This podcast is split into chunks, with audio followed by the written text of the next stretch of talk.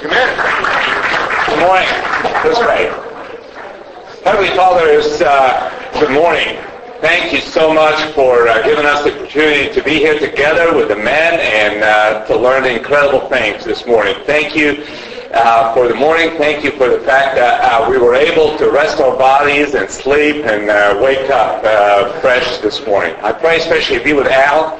We're all here waiting to learn from his wisdom, his experience, the years that he has spent serving you, worshiping you, being a faithful servant to you. God, I pray that we all can have a life and lead a life similar to his, a life that would please you, a life that would lead our families, our wives, and our children to worship you and to have an incredible impact on our communities. I pray these things in Jesus' name. Amen. Amen. All right. And again, if you can sort of move to the outside and forward to leave room for those still coming in, it'd be better if people don't have to climb all over everybody to get in. First of all, guys, thank you for coming. This is a class I think is incredibly important. Probably more so, hopefully more so than you realize right now. And I hope that you leave today a lot more convicted than when you came in. We do have something unusual planned session after next, and that is an Ask the Elders and Elders' Wives, by the way. So there are cards in the back if you hadn't had a chance and you have some questions that you would like to ask. We may have to throw it open for questions from the floor, but first of all, we're going to deal with the questions that have been handed in last night and today. So I'll try to remind you when we're through today. If I don't remember, please remind me to remind you to get a card to ask a question. If you haven't noticed, it is challenging being a spiritual leader in your family. I've got a lot of our newlywed group here. I'm thankful for that, or those who graduated from our newlywed group. And some of you haven't totally discovered yet the challenges, especially when the kids start coming along. I thought I would start off with a sort of a challenge that you may deal with at some point in time as your kids get older. Teenage boy had just passed his driving test and inquired of his father as to when they could discuss his use of the car. His father said that he'd make a deal with his son. You bring your grades up from a C to a B, study your Bible, and get your hair cut. Then we'll talk about the car. The boy thought about that for a moment, decided he'd settle for the offer, then agreed to it. After about 6 weeks, his father said, "Son, you brought your grades up, and you've been studying your Bible, but I'm disappointed that you haven't cut your hair." The boy said, "Dad, I've been thinking about that. I've noticed in my studies of the Bible that Samson had long hair, John the Baptist had long hair, and there's even strong evidence that Jesus had long hair."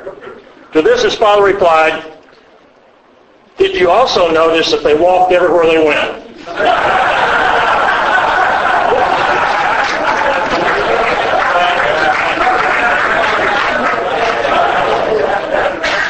It's nice to have wisdom when you're going to be the spiritual leader in the family. Now, in thinking about this topic, quite frankly, it was a little bit dry to me, spiritual leadership in the home, so I give it a subtitle, if this thing works. Hopefully it'll work. It's not going to work. Well, let's see. What's going on here? What is this always happening?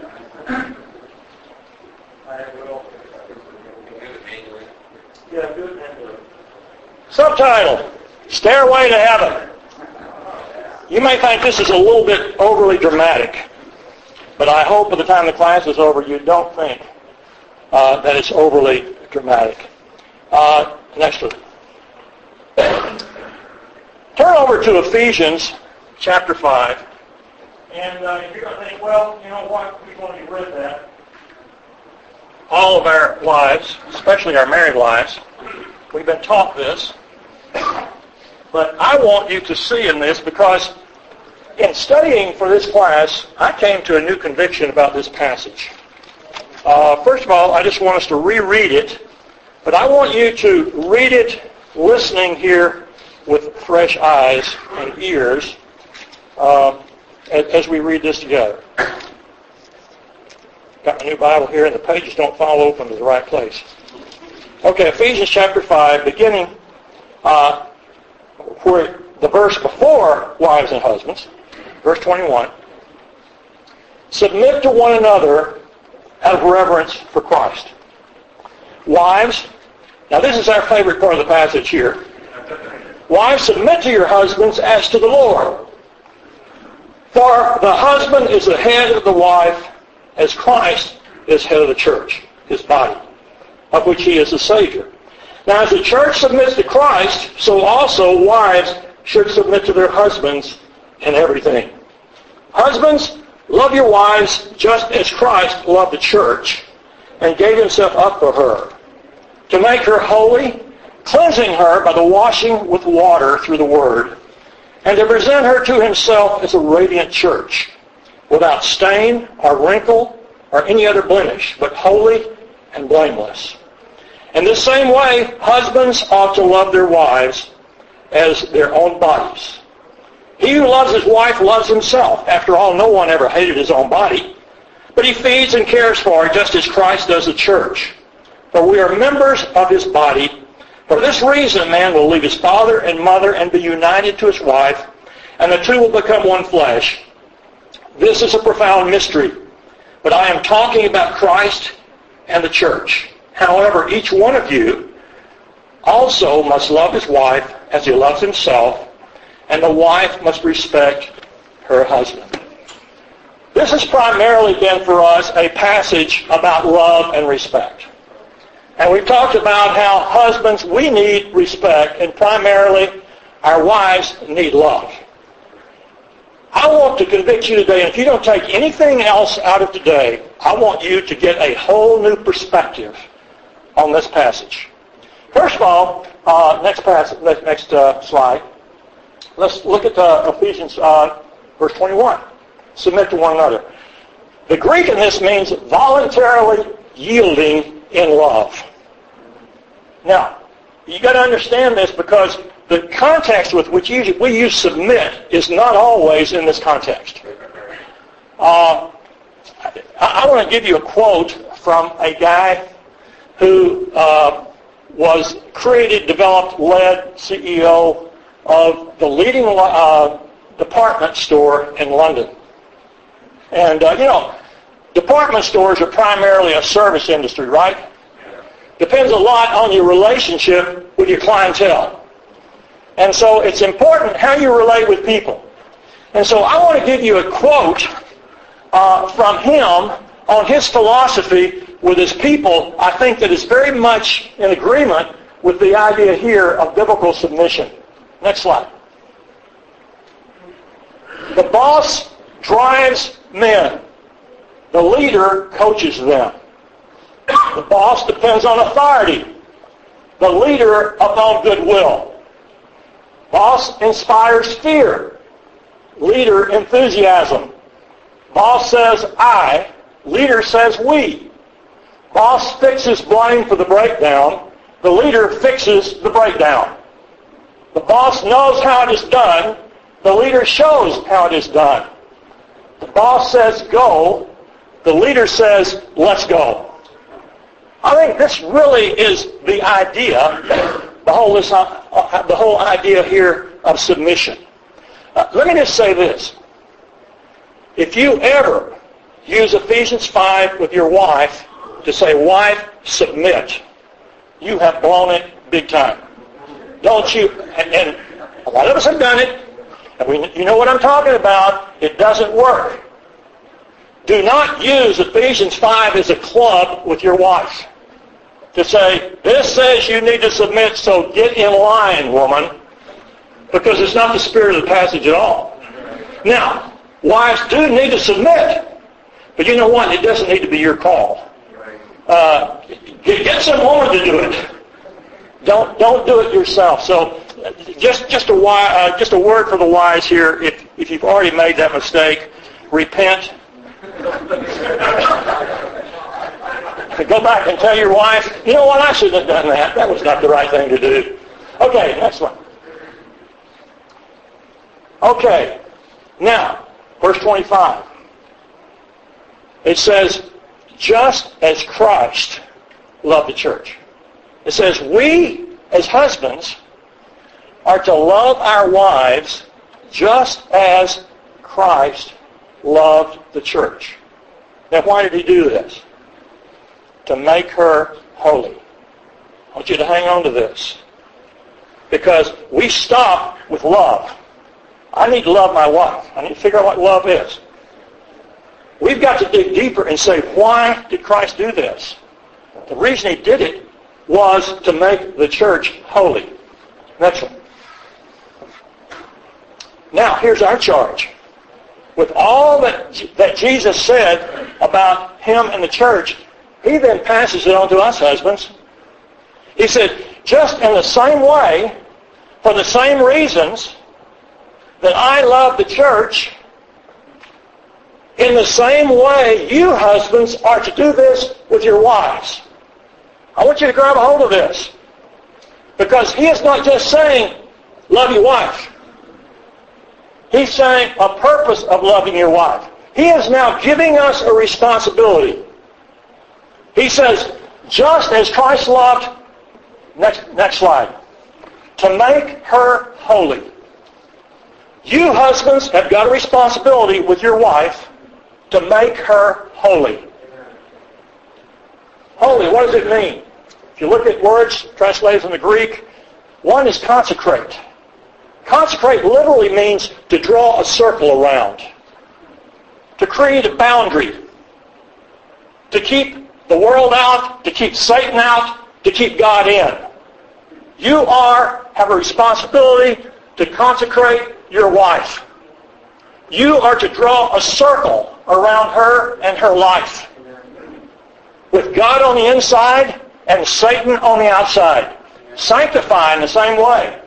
Sanctify, set apart for a special purpose. Now, all of us are called for a special purpose, amen? But it is our responsibility with our wives to make sure that they are set apart for a special purpose. For whatever God's purpose is for her life, you, husband, have got a responsibility. There's one more seat up here. There's a few up here.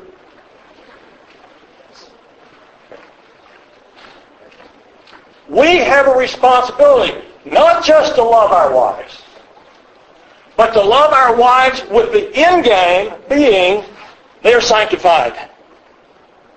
They are consecrated. They are holy. Holy means dedicated to the service of God. Do you realize that your call by God is with your wife? That she is to be dedicated to the service of God? Did you realize your responsibility with your wife is to make sure that she is dedicated to the service of God?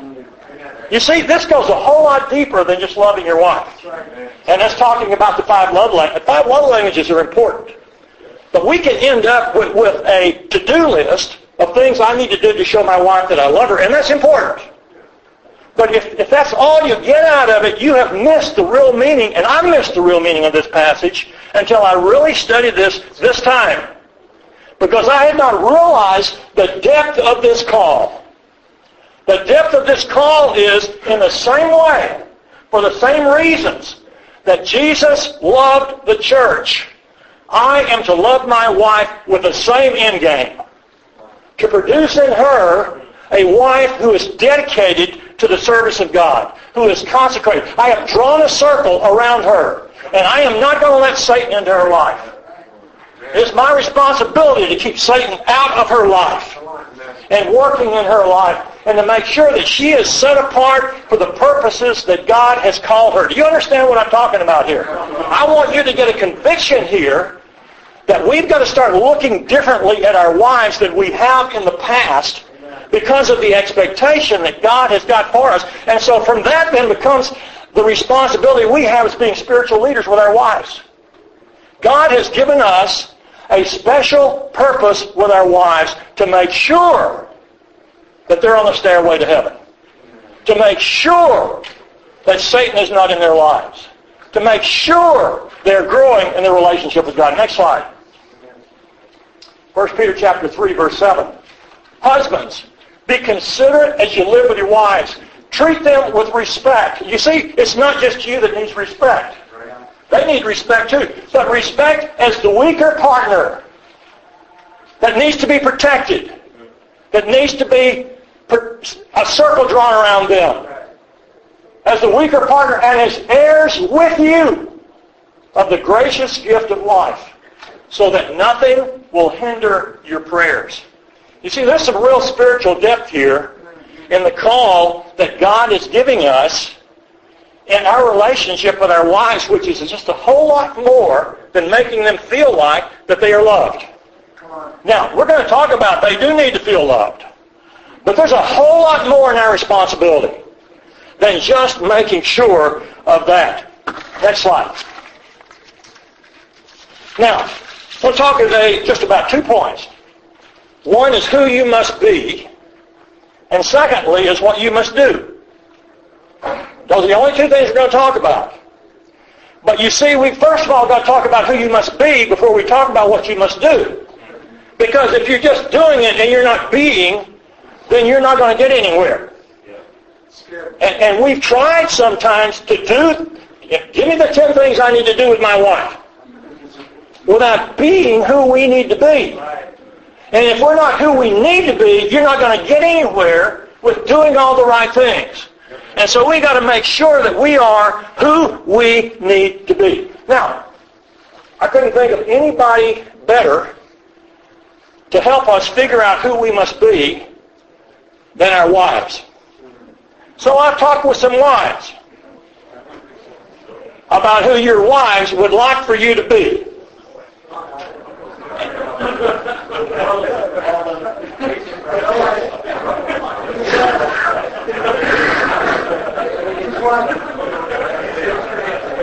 I'm not going to use any names except for one. One's my wife. And as I thought about it later, I told her this morning, if I wasn't using my brain, I would have had her in here saying these things, because it would have been a whole lot more powerful coming from a woman than for me telling you what the women think. But next slide. What women want. I'm talking not just worldly women. I'm talking about spiritual women. I'm talking about godly women. I'm talking. This is godly women's wish list for you. And if you're smart, you'll write it down, because there are things I think really that God wants too. I don't think there's a single thing on here that God doesn't want from us as husbands, but your wives crave from you. First of all, next slide. To love God more than you love her. Right. You know, if your wife feels like you love her more than you love God, guess what she is? She is insecure. Because she knows she doesn't need that spot in your life. She needs the comfort of knowing that you love God more than her, more than your kids, more than your wife, more than your wife, more than anything else. She needs to have the comfort of knowing God is absolute number one in your life, and that is going to set the standards for your life. That's the most important thing you can do, is for your wife to have the comfort of knowing that you love God more than you love her or anybody or anything else in this life. Okay, the next one. Be over the top in love with her. Let me tell you what. We've been married 50 years this September. And I can absolutely say I am far more in love with her than I have ever been in my life. Now, it's not an accident. It's not just because things have gone great in our marriage.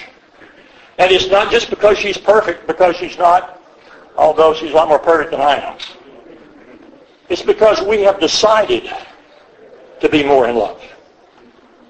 We have decided to be over the top in love with each other. You see, this is a decision This is not Hollywood love that you have for a few years and then something better comes along and you go by feelings. This is not a love that's based on feelings. This is a love that's based on godly decision. That we are going to be incredibly in love with one another. Very valuable passage. Next slide. Proverbs chapter 30, verse 21 through 23. Under three things the earth trembles. Under four things it cannot bear up. A servant who becomes king, a fool who is full of food, an unloved woman who is married, and a maidservant who displaces her mistress. Guys, you better hang on to this one. One of the disasters in life is to have a disciple wife who does not feel loved by her husband. And unfortunately, we've got wives like that. Some of your wives feel that way. And it is your responsibility. If you want to flatten your wife, let her feel like she is not extremely special to you and that you are heads over heels in love with her. And this is so absolutely important. Now, obviously in this, romance is a very important part. And we don't have time to go in all the steps. I mean, hopefully you understand how to romance your wife. Our problem is not knowing how to do it. Our problem is not taking the time to do it and saying the priority on doing it and realizing how important it is for our wife to feel like we incredibly love them. We are so glad that we married them. We affirm them. We affirm the relationship with them. Even the world understands this. That's right. I came across a study by an insurance company that you're going to laugh at. You wonder why in the world the insurance companies study these things. But this is literally true. An insurance company did this study about husband's relationship with their wife in terms of affection. And they found out in this study three things. They said men who kiss their wives goodbye have fewer accidents on the freeway going to work. So if you've had an accident recently, maybe you need to examine. Number two, men who kiss their wives before going to sleep live longer. And number three, men who regularly show physical affection earn more money.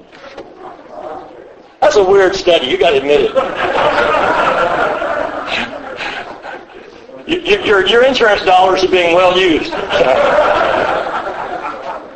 But isn't it interesting? I mean, even an insurance company can come up with the understanding of having a great relationship with your wife makes a difference in life. And we need to understand that as we get so messed up in the complications of life, and dealing with priorities, which we'll talk about a little bit later, we got to remember our wife is our top physical priority in life. That number one, we are to protect them. We're to draw a circle around them. We're to help them be God's woman, but also to make them feel incredibly loved. Next slide. Back up. Be a strong spiritual leader. Now, this is just not God's expectation. Your wife needs this. I don't care how powerful your wife is. I don't care how talented she is. I don't care how much of a leader she is. She needs for you to be a strong spiritual leader. Now, that doesn't mean that you have to come up with all the ideas. That doesn't mean that she doesn't have gifts that you don't have. But she needs the security of knowing, first of all, you're a spiritual man. If you're not a spiritual man and you're married to a spiritual woman, you have got a messed up marriage. And your wife is very insecure. But she needs for you not just to be a spiritual leader, she needs for you to be a strong spiritual leader. And guess what? You can't be a strong spiritual leader if you don't have a strong relationship with God. It is absolutely impossible. So in order to carry out this expectation, first of all of God, but also your wives, you've got to make sure you're walking great with God so that you can be the kind of leader that she needs to be.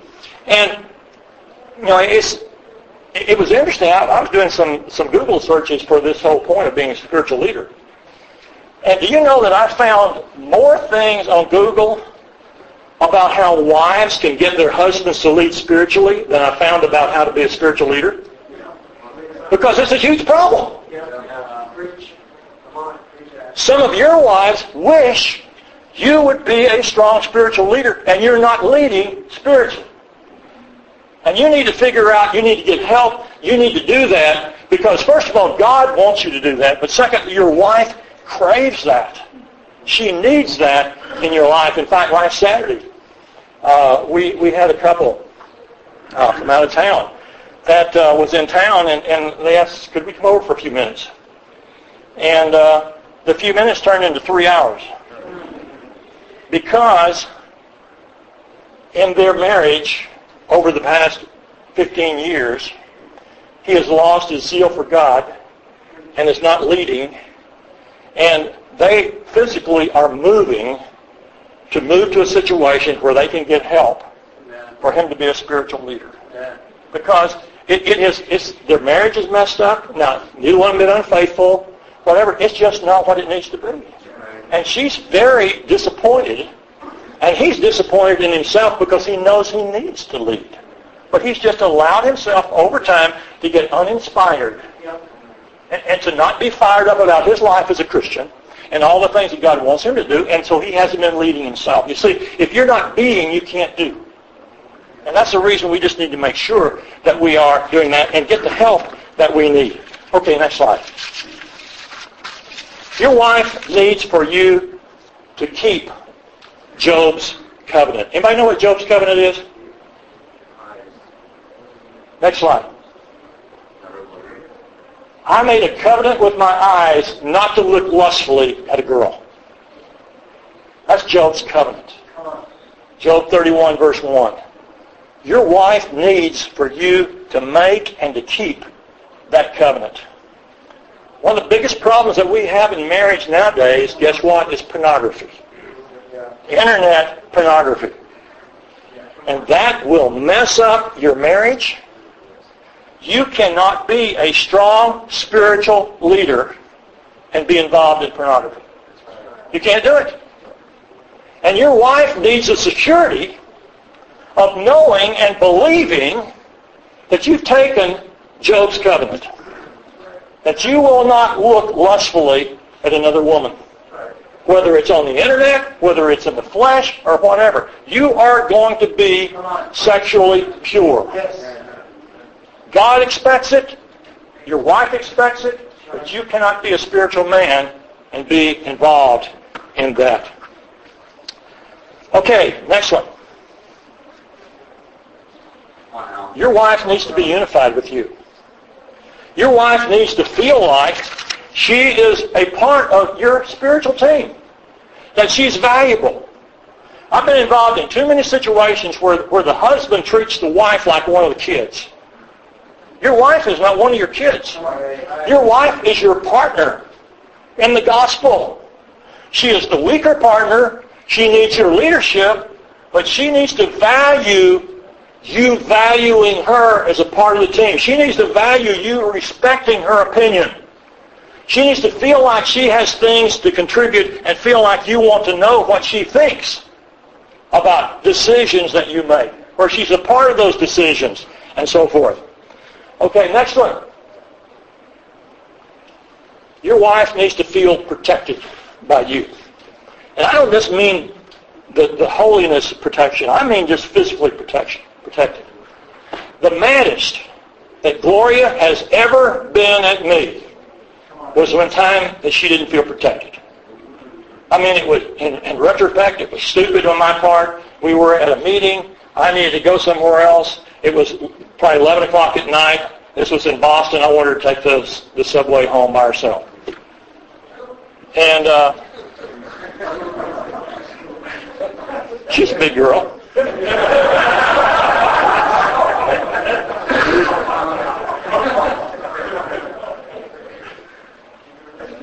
If she weren't a Christian, I'd be dead.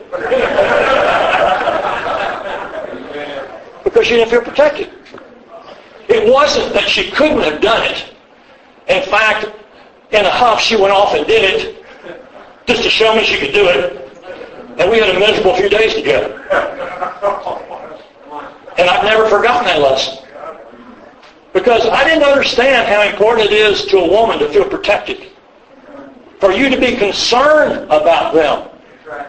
To feel like you're really want to take care of them. You're concerned about it. Not just they can take care of themselves.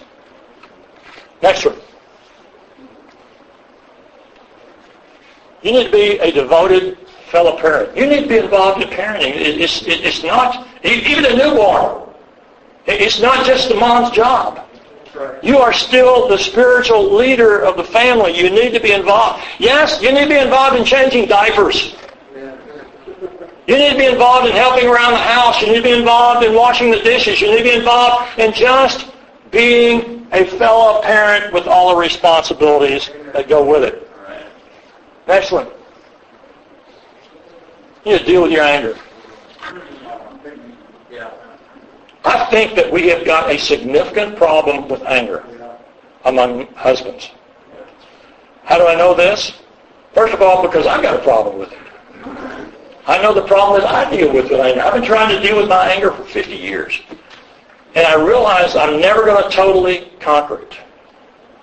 And I still slip up. I'm a lot better at it than I used to be. But it really dissolves Gloria in a bad way when I flash in anger. Now, I have never hit her in my life. I don't yell at her. But I use a tone of voice and I look a look that just communicates anger. I'm upset with you in an ungodly way. And guys, I am convinced there is no such thing as spontaneous, righteous anger. So just give up your idea of what she deserves it. It's righteous anger. I have yet to meet the man or woman that is capable of spontaneous, righteous anger. So anytime you flash, it's sin. I'm convinced of it. I'll just say that. I'm not God, but you're not, and I'm not capable of that. And we need, of all the things that I apologize for my kids for today, years later, it was my anger. And again, I didn't yell at them. I didn't hit them except for spankings, and hopefully that wasn't anger. But you know what? I had a terrible time helping them with homework and trying to get them to understand things that to me were totally, obviously clear. That I made them feel like idiots through anger. And today I still apologize for that. Guys, get control of your anger and realize it is sin. You need to let go of it. You need to change it. Next one goes along with it. Humility. You know what? Jesus was humble. We need to be humble. We're not going to be perfect. Never in this whole lifetime are we going to be perfect. We mess up. We make mistakes. And we need to be quick to admit sin. We need to be quick to admit mistakes. And we can be so prideful in being the leader and needing to be right that we don't model. That first of all, we're not humble. And we can't model humility if we're not, first of all, humble. And we need to be the first ones to admit mistakes. Not the me too, but rather, I did this. Please forgive me. This sense of humility is so important. Next one. Godly priorities. I'll talk more about this in the second half. But we've got to make sure, we've got to look at our lifestyle. We've got to look at what we do with the time that we have, our activities, all these other things, to make sure they line up with the priorities that God expects us to do and expects to have in our life. Okay, let's go to the last half. Next one. Whoops, one more. You need to have men in your life for advice and accountability. It's not only because you need it, your wife needs it. Your wife needs to know you're accountable to someone. It really creates insecurity in your wife. If she's called to submit to you, but she doesn't see you submitting to somebody else, because it's almost like you're, quote, the final authority, and you're not. And she knows you're not. But she feels like she's sort of in a box then, when she feels like you're not getting discipled. And so all of us need someone in our life that we're open with, that we're totally honest with, that we ask for advice, and that people that hold us accountable. That's what discipling is all about. You know, it doesn't matter if I'm 71 years old. It doesn't matter if you're 21 years old. You don't ever get the point in this life that we don't need that. That we don't need people in our life to help us. Not just in our marriage, but in who we are. So that we can be the men to really lead our wives spiritually in the way that we need to. Okay, now let's move to the second half. What you must do. Now that we understand what we must be, let's talk about what we must do. What are some things that we need to do to lead our wives spiritually? Okay, first one, next slide. If you've known me very long, you've known this one. I am absolutely convinced. I can't show you a Bible verse to show you this, but I'm convinced through my own life, through experience, through lots of years in counseling people, you need to pray with your wife every single day. Amen. And if you've been through our newlywed group, you've had this pounded into you, and hopefully you kept it up. And I'm not saying you don't ever miss a day in your whole life. I'm saying that for us and the people that we've experienced, this is the spiritual glue in your marriage.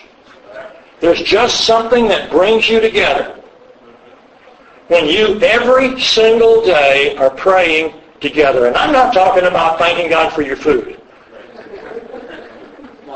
But I'm also not talking about necessarily a 30-minute prayer walk. Gloria and I pray together the very first thing in the morning when we wake up. And we pray together the very last thing at night before we go to sleep. Now, I'm not saying that's what you need to do. I'm saying that's what we've done. We've done it for 50 years. And no one told us to do it. I'm not sure how we got started doing it. But it has made such a huge difference in our marriage because it is a glue that holds us together. It is a communication that locks us together. You know what? It's very difficult to be upset with each other and pray together with God.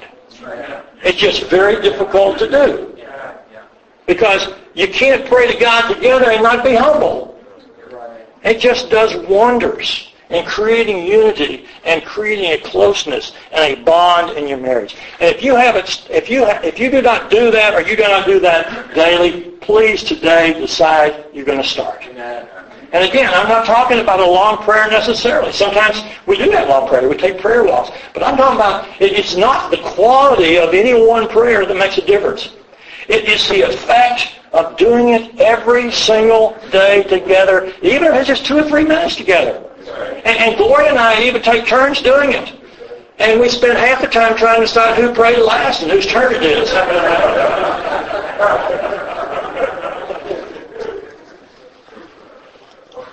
Okay, next one. Make your home a microcosm of the church with the big three. Because in a sense, your home is a mini church. And in your home, you need to have the big three. The big three, first of all, is to love God. We all understand that. The greatest commandment of all is to love God. But guess what? You as a spiritual leader have got the responsibility to make sure that your wife and your kids are loving God. Now what does that mean? It means that your whole family needs to be having some type of a quiet time. Now I'm not talking about your 6-month-old necessarily. But you know what? They can start very early on in participating in prayers and participating in songs and getting a Bible storybook that is geared to their age level. But these are very important things. You know, it's important. Our kids still talk about seeing me on my knees in prayer in the morning in quiet time. You see, that example sent loads to them. Have your kids, has your wife seen you on your knees in prayer when you didn't even know it? Because that's just what you do. Because that's the quality of the life that you have with God. Use your mealtimes. For us and our family and growing up, mealtimes were our most important time of all. Because that's gold. Because the whole family would get together. We would share our day. We would sing a song together. We would read it. We'd memorize Scripture together. We did all those things. But I had the responsibility of leading, and I didn't mean that we didn't. We actually took turns, had 3 girls, and we took turns with them leading a devotional and so forth, and we trained them in that. But I was the leader. I was the one that made sure that those things were going on. And it is your job to make sure that your family is doing well spiritually. You need to know how your wife is doing with her quiet times. You need to be sharing what you're getting out of your quiet times. But do you even know how well your wife is doing spiritually with God? Do you know right now if she's on a spiritual high or a spiritual low? You know, all of us go through the highs and lows, right? Yes. Do you know? See, that's your responsibility. You are the spiritual leader. You are the protector of your wife, of your children. And it's your responsibility to make sure that those things are happening. Secondly, is to love your neighbor. You know, it is so important, first of all, to do that ourselves, but to train our family in loving our neighbor. There's so many things that just come out of life in this. First of all, what's your relationship with your next-door neighbor? How do they see you deal with a next-door neighbor that is impossible to live with? Do they see you try to get even? What is the heart that they see in you and getting along with people?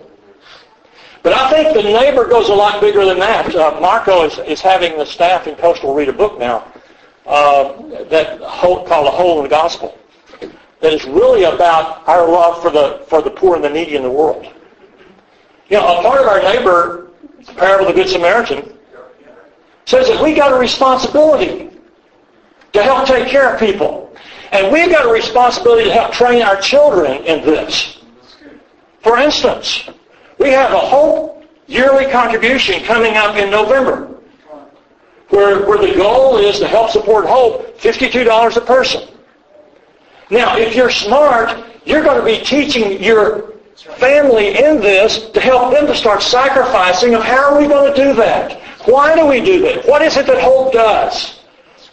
And even we took our kids down to feed the homeless. In fact, we have our monthly feeding the homeless. Take your kids down there. Teach them what it means to love your neighbor, to help take... See, you've got such great opportunities if you think about this. As you think about what it means to love your neighbor and to teach your children and to make sure your wife is loving your neighbor. And then making disciples. Loving the lost. Now, do you have an evangelistic family? What are you doing to make sure your family is evangelistic? First of all, you need to be evangelistic. Do your kids see you sharing your faith? When you go out to the restaurant, do your kids see you invite the waitress? Do they see you take opportunity? Do they see you have neighbors over, practice hospitality? Trying to find people who are interested. See, first of all, if you're not being, you can't do. You can't teach them what you're not doing. But if you're not doing that, you're missing the opportunity to teach your kids. And one of the greatest tools that we have evangelistically, those of you who have young kids, is to go out with your young kids sharing your faith in the park and other places like that. I mean, kids are a magnet. I mean, we now have our adopted 2-year-old Nyla, who's Afro-American, who looks very different from us. And we were with her a few weeks ago for a week. everywhere we went, people stop us to talk. We don't have to stop them. They stop us. And guess what we can do? We can turn the conversations and we can find, and we can share faith. Why did they even adopt? Why? You've got to think this way. You've got to teach your children, take your kids sharing, and you need to have studies in your home. Your kids need to see you studying the Bible with people. Your kids need for you to share how things went. I'm not talking about private things or confidential things, but not every study goes well. Not everybody is open. It's important to teach your kids. What do you do with disappointment? And the victory celebration when people are open. You see, all this is your responsibility. You're the spiritual leader. You're to teach your children. And you're to help your wife to make sure she's doing it. But also, one of the very important things in teaching your children, and just this important period, is praying for the lost. As a family, do you pray for people that you're studying with, and you're trying to for the neighbors, that they may be open? Your prayers say so much to your children. That's right. They pay attention to what you do. They learn from what you do. So your home needs to be a microcosm of the church. Okay, next slide. That's awesome. Love it. As we said before, you need to have a clear set of priorities. And we don't have time to go into an exhaustive list of priorities. But, overall they're obvious. Number one is God. And number two is your wife. And number three is your family as a microcosm of the church. I mean, you say, well, how does the church fit into this? They're a part of the church. They're not in competition with each other. As a spiritual leader, your main responsibility before God is your family spiritually. And you're leading them. And you know what? Way down the list of priorities comes your career. Come on. Way down the list of priorities comes your kids' education. Right. And it's very discouraging to me. I mean, we've done a lot of travel this year. We've been 8 countries this year. And there's a universal problem in the church, and that is people elevating education above the church. Yeah. Say, my kids just can't go because they got to stay home and study. If they don't study, they're not going to get the right kindergarten, so they can go to the right middle school, so they can go to the right high school, so they can get the right... I'm serious. There are literally places in the world that if you don't get in the right kindergarten, you're probably not going to get in the right college. And there are people compromising their priorities because they're concerned about education. And the thing I always say is, tell me what college that Jesus and the apostles went to. The important thing is going to heaven, not where you go to college. And we've got to keep those priorities straight. Next slide. Teach a lifestyle of sacrifice versus comfort. I think this one is very important, especially in the United States. We're not only taught that comfort is not important, we're taught that comfort is dangerous. Because comfort, in many cases, equals lukewarmness. We are called as disciples to be sacrificial. Sacrificial in every way. And you know what? This has to do with the house you live in. It has to do with the car you drive. It has to do with your weekly contribution. It has to do with your missions contribution. You know what? You teach your kids by all these decisions. It was very alarming that we had so many married families in coastal that gave nothing to missions contribution. First of all, that's wrong. But secondly, do you realize the opportunities you missed with your children? Because to me, one of the biggest ways to teach our kids is to sacrifice for missions. I mean, when our kids were home, missions contributions were a big deal. We would talk about, okay, how many meals do we want to miss? What do we want to do? What yard sales do we want to have? What can we do without? So that we can give what we need to give. And we would set a goal as a family in doing this. And that is so very important to teach sacrifice over comfort and And just the actions of doing this. Okay, we got to fly here because I see some women back there, which means our time's almost gone. Take control of the finances. And this has to do with the comfort versus sacrifice. But you got to take control of the finances. Sometimes you got to make some hard decisions. No, we cannot do this. No, we are not going to put any more on our charge card. I hope that you really enjoyed Crown Financial. I hope that was very important to you. We've decided we're going to, hopefully in the near future, do this every summer. Let's go through Crown Financial because, not just because we want you to give more money to the church, we want you to take control of your finances so that you can use your money in the right way. Next slide. Take control of the calendar. Our kids are involved in too many things. It's insanity. Well, one of our kids, they have 3 daughters. And they were involved, 4 daughters. And they were involved in 4 different sports. They finally had to say, this is insanity. We can't do this. And they all had to choose one sport. Because they've been driving 4 different places. And it was just taking control of their life. You've got to take control of your calendar. You've got to take control of even things like homework. You just can't let your kids do 5 hours homework at night. You need to take, it is your responsibility as a parent to decide what is responsible. Okay, next one. We've already talked about that one. Next one. Teach how to deal with hard times. You know, life is about hard times. Life is not just about everything going well. Life is about hard times. There are hard things we have to deal with. The loss of jobs, sicknesses. Even the loss of a pet is a great opportunity of learning how do you deal with hard times, because you've got to prepare your kids for this. Next one. Use the Kingdom Village. The church.